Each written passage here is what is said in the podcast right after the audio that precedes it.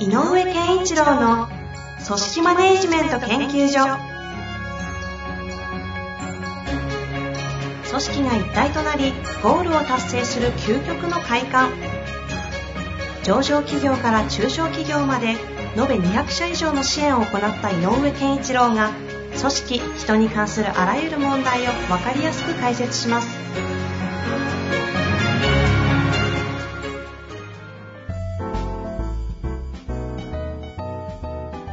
んにちは、遠藤和樹です。井上健一郎の組織マネジメント研究所。井上先生、よろしくお願いいたします。よろしくお願いします。さあ、前回、風の時代のマネジメント論とはいう形になりましたい。が、まあね、ちょっと抽象的で分かりにくいかもしれないけど、いやー、相当わかりやすかったと思いますけど、はい。もう究極のね、ま、これからのマネジメントの2つの抑えるべきテーマを指摘していただいた上で、はい。これからマネジャー、マネジメントの担当者たちの手腕が問われますよという、はい。確かにという怖いね、回だったんで、ぜひ聞いてない方は聞いていただきたいところですが、はい。今日はですね、久々に評価制度のご質問をいただいておりますので、早速行きたいと思います。はい。えーとですね、若手起業家ですね、これは。うん。若手起業家って自分で言うんで何歳かわかりませんけども、えーいただいております。はい。えー変化を求める組織における評価制度や評価の方法はどうすればよいでしょうか？弊社の評価制度ですと、新規事業開発部門のメンバーは成果が出るのが先になっており、既存事業メンバーとの給与差が不満として蓄積蓄積しております。アドバイスをお願いいたします。うん。ああ、なるほど。要は、給与がせ成果で、が中心になって出てるってことだよね。ということになりますよね、きっと。うんなので、既存事業の人たちは、ある程度の評価がされて、成果も、あの、は評価されるけども、新規事業の方はそれが後になっちゃうんで、現時点だと、なんか、要はお金足りないとか評価低いってことなんでしょうかね。そうだよね。でも、新規事業っていう部門がないと、ね、えっ、と、若手起業家の方ですからね、起業してるわけだからね、将来を作るためには新規事業もやんなきゃいけないしねっていうことでしょうね。そうですよね。で。はい。で、えっ、と、どういう評価軸で今評価してるのかわからないんだけど、まあ、えーと今言ったような、えーえーと内容で言うと、えっ、と、直接的な成果、うん、今の、今の売り上げに直結しているような活動がより高く評価される傾向にある評価だよということなんですが、えっ、と、まあ、あの、成果をどこでと捉えるかっていうことで言うと、えっ、と、今は実らないけど、将来に向けて実る可能性がある。でも、そ将来実るとも限らないみたいな えーことで言うと、その、売上ということに直結した時点が成果という仕事をしてるわけじゃないよねっていうことになると思うんですよね。はいはいはい。とすると、その人たちの成果って何ですかっていうと、えーまあ、将あの本当に言えば、将来的に必ず、きえーと事業、新規のものを立ち上げた。結果、それがマネタイズされて、えー経営に、収益に影響をちゃんと出した。で、えーということがせ最終もも目的地なんだけれど、えっ、と、年度年度での成果に置き換えるときに、そのためにじゃあどこまでやることがいいのかっていう途中の、なんていうのかな、えっ、と、道しるべを作ってあげないと、うんうんうん。あの、成果って、えっ、と、3年後しかわかりませんっていうだけで終わってしまってはいけないよねと思うわけ。うんつまり、それをやるためには今年は新規事業は会社としては5つ立ち上げたいよっていうことがあるとしたら、課題があるとしたら、5つ立ち上げるかどうかが成果なので、立ち上げたんなら成果を出したっていうことになるよねっていう話だと思うね。うんうんうん。で、まあ、2年目はじゃあ、えっ、と、立ち上げたものを、えっ、と、集中的に、えっ、と、一つはこれだけの売り上げにしようとか、まあ、具体的に出てくるでしょう。だから、えっ、と、単年度で見る評価については、えーやっぱりゴール設定をちゃんとしっかりしておかないといけなくて、うんうん。えーお金になりましたっていうことだけが成果とは言い切れないよということなんですね。で、えっ、と、企業の目的って大きく言えば、まあ、あの、他にもあるところはあると思うけど、大きく必ずどの企業も持ってる目的は、やっぱり一つはちゃんと収益を上げる。それは収益性のある事業を展開することによって、社員も、えっ、と、生活ができるっていう雇用がで生み出されてるということだし、えお金を払うお客さんたちがそれだけの価値を得ら得てるよということでもあるので、ちゃんと収益を上げるっていうのは、一つの大きな目的としてあるべきだとは思います。で、もう一個は、やっぱり、えっ、と、どれだけ価値が提供できてますかっていう、この価値をどれだけ作ってますかっていうことの成果っていうのもあると思うね。この価値というのは、ど、どこに対する価値？あえっ、と、世の中顧客に対して。あ、あじゃあ本当にあのサービス、商品価値ってことですね。そうそう。とか、えっ、と、もしかしたら企業の存在価値っていうのもあるので、あの、うんうん提供サービスだけではなくて、何かの活動をやってること自体が認められるとか、いろいろあるんだけど、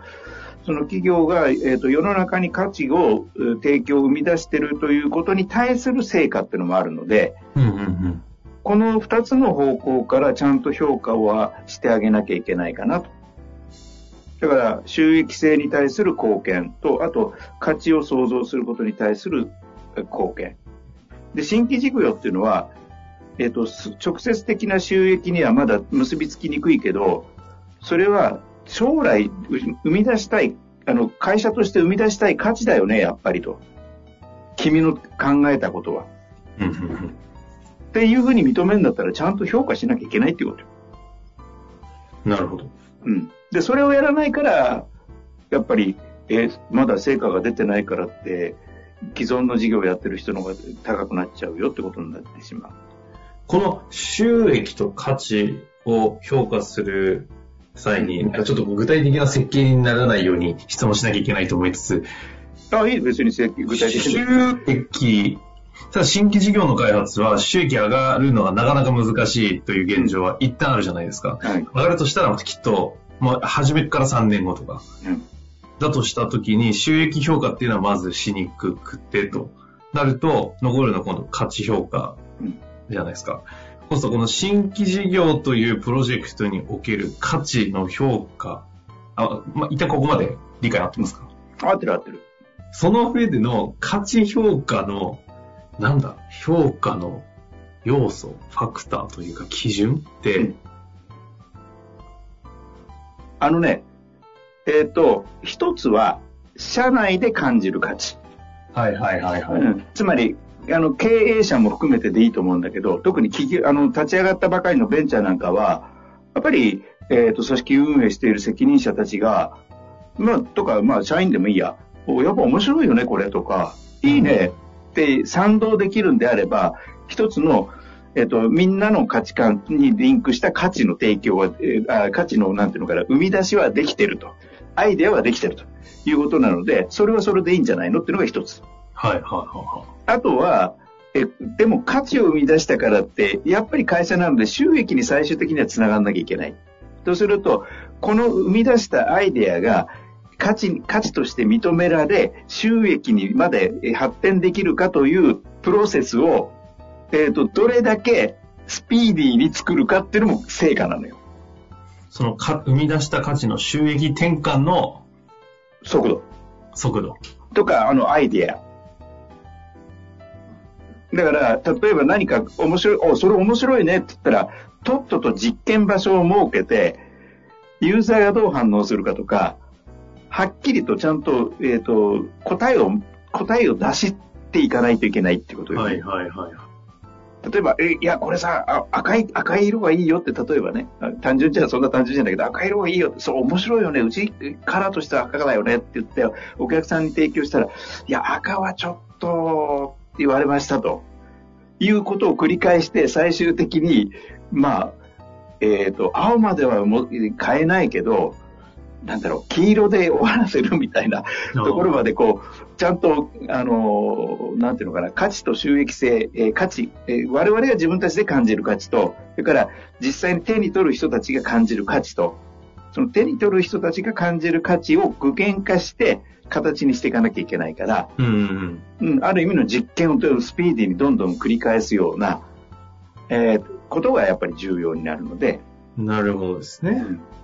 それもだから今度社内が感じる提供者としてみんなで賛同し、かつ感じる価値と、受け手がちゃんとそれを価値として認めるかどうか。ここを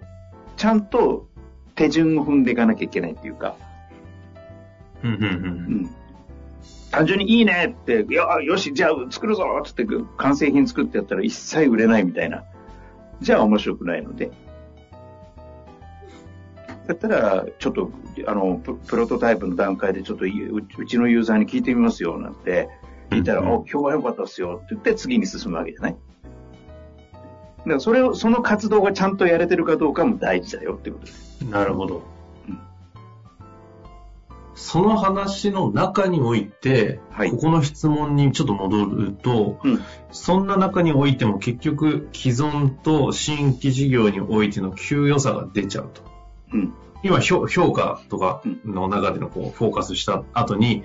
ししましたけど、給与で差が出ちゃう。こ、ここはどう考えるもんなのか、ね、あの、なので今みたいな、えっ、ー、と、どこの部分について評価する、もしくは新規事業の人たちが担うべき役割、機能、果たすべき機能を明確にしてあげないといけないってこと。で、そこが明確にしてあげて、それをちゃんとやってるんなら、給与格差はつけちゃダメよっていう話。ああ、なるほど。新規、あ既存に。うん。ああ。だって、既存も新規も大事だからやってるわけで、変な話ね。例えばだよ。既存の事業のビジネスができないから新規に回したなんてことはないはずだけどね、これね。ということは、新規っていうのはまだ未開拓な部分やに出るということなので、結果は見えないっていうことだけだけど、未開拓な部分に出る。で、確かに出てる。で、先に進んでる。収益につなげようと努力してるとかっていうことをやってもらいたいので、そのや、担って、担って、担うべき、担ってほしい役割、機能を果たしているんであれば、それは既存の売り上げで、いや、大前年110%売り上げましたっていうのと、えっ、ー、と、引けを取っちゃいけないよね。うん。で、給与の支払いに関しても差があっちゃいけないってことですね。そこはね、同じ価値なんじゃないんですか。だからこれが、えっ、ー、と、前回でも言ったけど、まさに、業務の内容の多様な多様性なので、それに対して的確にちゃんと対応していかなきゃいけない。そうすると、この間の、前回ですよね、話があったのは、同じ組織内においても、はい。その、例えば経理と、なんだろう。まあ、え、まあ、え、例えば営業があった時営業とかね。営業の、ね、今みたいな。営業開発とかの、まあ、例えば同じ部長でも営業開発の部長と組織の関係と、経理部長の組織の関係と、違いますよねと。ここで、全くここの関係性が違うので、ここの多組織との個々の関係性という多様性はちゃんと大事にできる、対応できる組織づくりしなきゃいけないよねの話が前回ありましたけど、ここにさっきのこの評価と給与をくっつけていくとどういう解釈になってくるんですか？あ、えっ、ー、と、ここはね、えっ、ー、と、日本ではなかなかできなくて、ずっと困ってきてるんだけど、もしね、経理がやって、経理の一般、あのー、社員がやっていることと、例えば営業の、がやっていることと、やっぱり難易度とか、そういうものの差がはっきりとあるんであれば、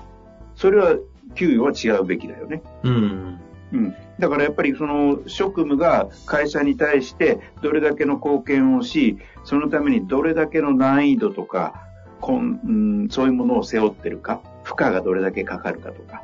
そういういくつかの、あの、なんていうの、パラメーターじゃないけど、負荷、負荷的な要素、えー、難易度的な要素、それから直接的な貢献なのか、将来に向けての貢献なのかとか、いくつかのパラメーターで、やっぱりあなたの仕事が、ここの仕事はこれだけの重さがあるので、やっぱり一般事務よりは、やっぱ多少高くなるよねっていうことが、あの、経営者も含めて、社内の、えっ、と、責任者たちも含めて、納得できているんであれば、その差は起こり得るという。ああ。もう俗に言う職務分析をした上での。そう。ジョブ型にしていくと。これっていわゆる、なんか、知識上で知っている、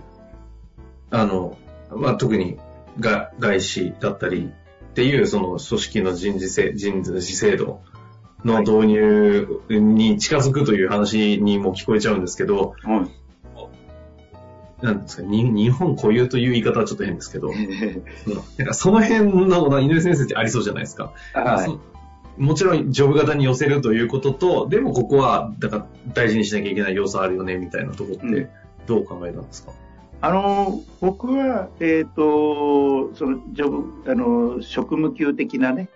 職務によって給料の体系が違うよねっていうことに、行かざるを得ない部分ももちろんあるとは思うんだけれど、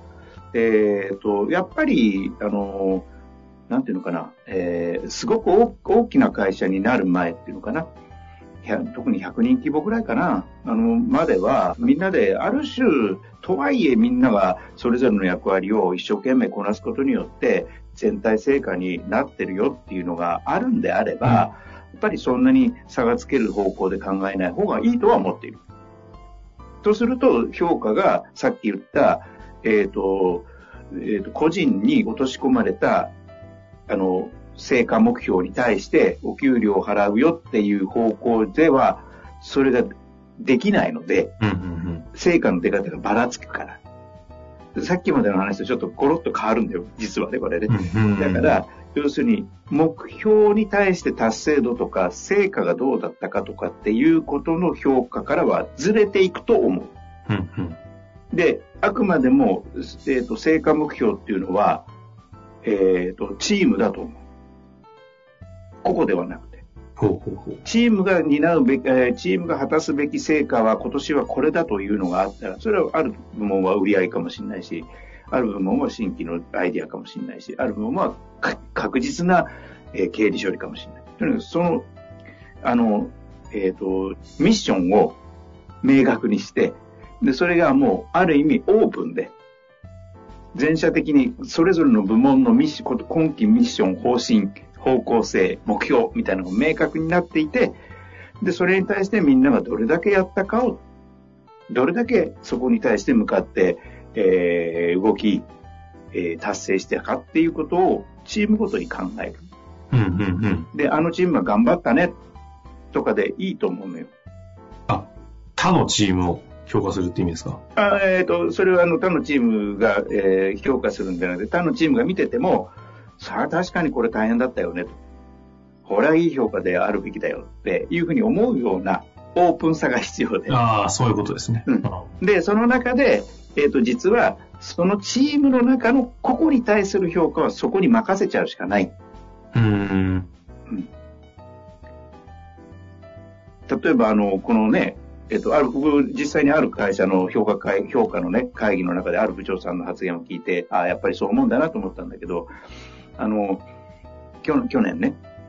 コロナが入りテレワークがやんなきゃいけなくなってたんで、うんうん、情報システムの分野すごく大変だったと。整えるのに。はいはい、そうですよね。うん。だから、他の部の言うて、いや、情今年は情報システムは S もらっていいんじゃないのって言うわけだよ。だからそれはもうこの人たちが背負ってるミッションがわかるから、それが言えるわよね。うんうんうん。だからそういう、我々は何を担ってるかっていうミッションをちゃんとせあの提示して、やっぱりそれをまあ、ある意味、経営者、経営層で、それの傾聴、重い軽いはどっかで評価してあげなきゃいけないけど、それはあくまでも部門とかチームに対してのその意味付けをしてあげて、その部門の中でどうであったかは部門の中に任す評価にしていかなきゃいけないだろうなと。いや、このあたりちょっとちょっと評価制度セミナーやってほしいですね、そろそろね。こうなってくると。これもう、ポッドキャストの限界がありますね。そうだよね、ちょっとね。いや、これもう、ポッドキャストだけでやるんだったら、全10回にまたがってやりましょうみたいな回があってもいいかもしれませんけど、一旦今日のところは評価制度のお話、久々にあったんでね、はい、非常に面白かったんで、はい、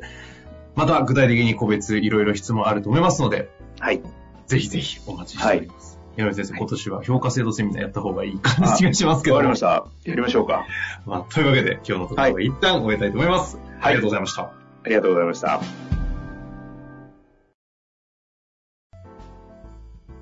本日の番組はいかがでしたか？番組では井上健一郎への質問を受け付けております。ウェブ検索で井上健一郎と入力し、アカラクリエイト株式会社のオフィシャルウェブサイトにアクセス。その中のポッドキャストのバナーから質問フォームにご入力ください。